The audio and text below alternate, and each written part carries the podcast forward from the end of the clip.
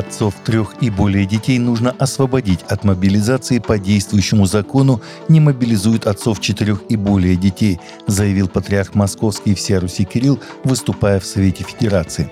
В целях народосбережения и стимулирования рождаемости в России считаю важным на федеральном уровне законодательно запретить мобилизацию в мирное время многодетных отцов, имеющих трех и более детей, особенно это актуально сейчас, сказал патриарх Кирилл в пленарном заседании 12-х парламентских встреч в рамках международных рождественских образовательных чтений в Совфеде. Он напомнил, что по действующему закону не мобилизуют отцов четырех и более детей, но нужно представить такие же права семьям, имеющим троих детей, ведь именно такая семья дает минимальный, но реальный прирост населения. Миноборнауки России уволила главу Иоген Ран Кудрявцева, заявившего о существовании в прошлом 900-летних людей. В Институте общей генетики РАН сменился директор – в Миноборнауке не назвали причину увольнения генетика Александра Кудрявцева, однако в 2023 году он выступил на научно-богословской конференции, где заявил, что в прошлом люди жили по 900 лет, а грехи ведут к мутациям и генетическим заболеваниям. Слова ученого вызвали широкий общественный резонанс.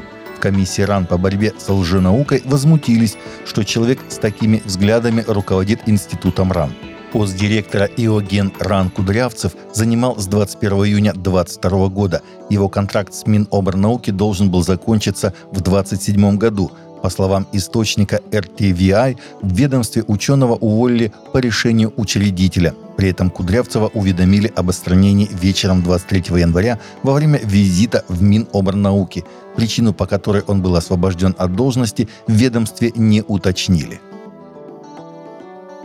Христиане в Пакистане вздохнули с облегчением в связи с решением правительства больше не требовать изучения ислама от учащихся не мусульман в школах всех уровней.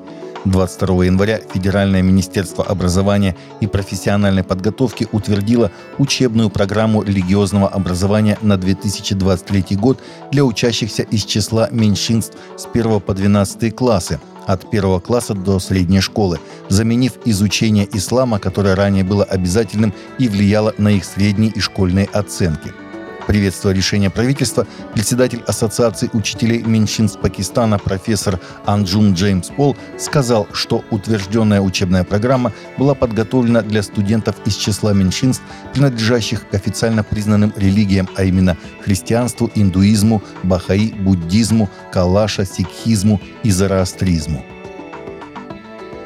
Команда, стоящая за фильмом «Иисус по Евангелию от Луки», просмотр которого способствовал тому, что сотни миллионов человек приняли Христа, работает над анимационной версией проекта.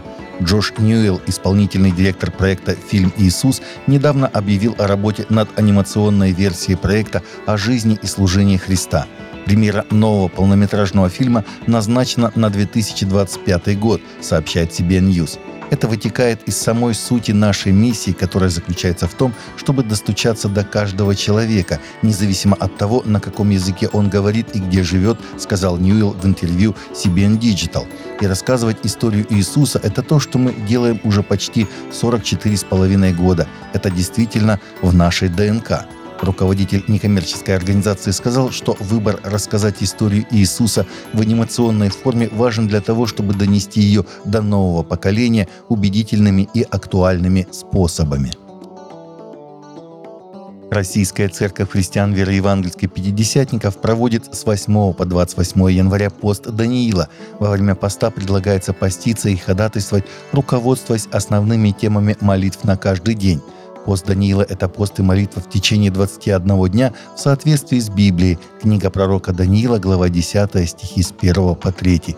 Особенность поста пророка Даниила была в том, что он исключил из рациона некоторые продукты.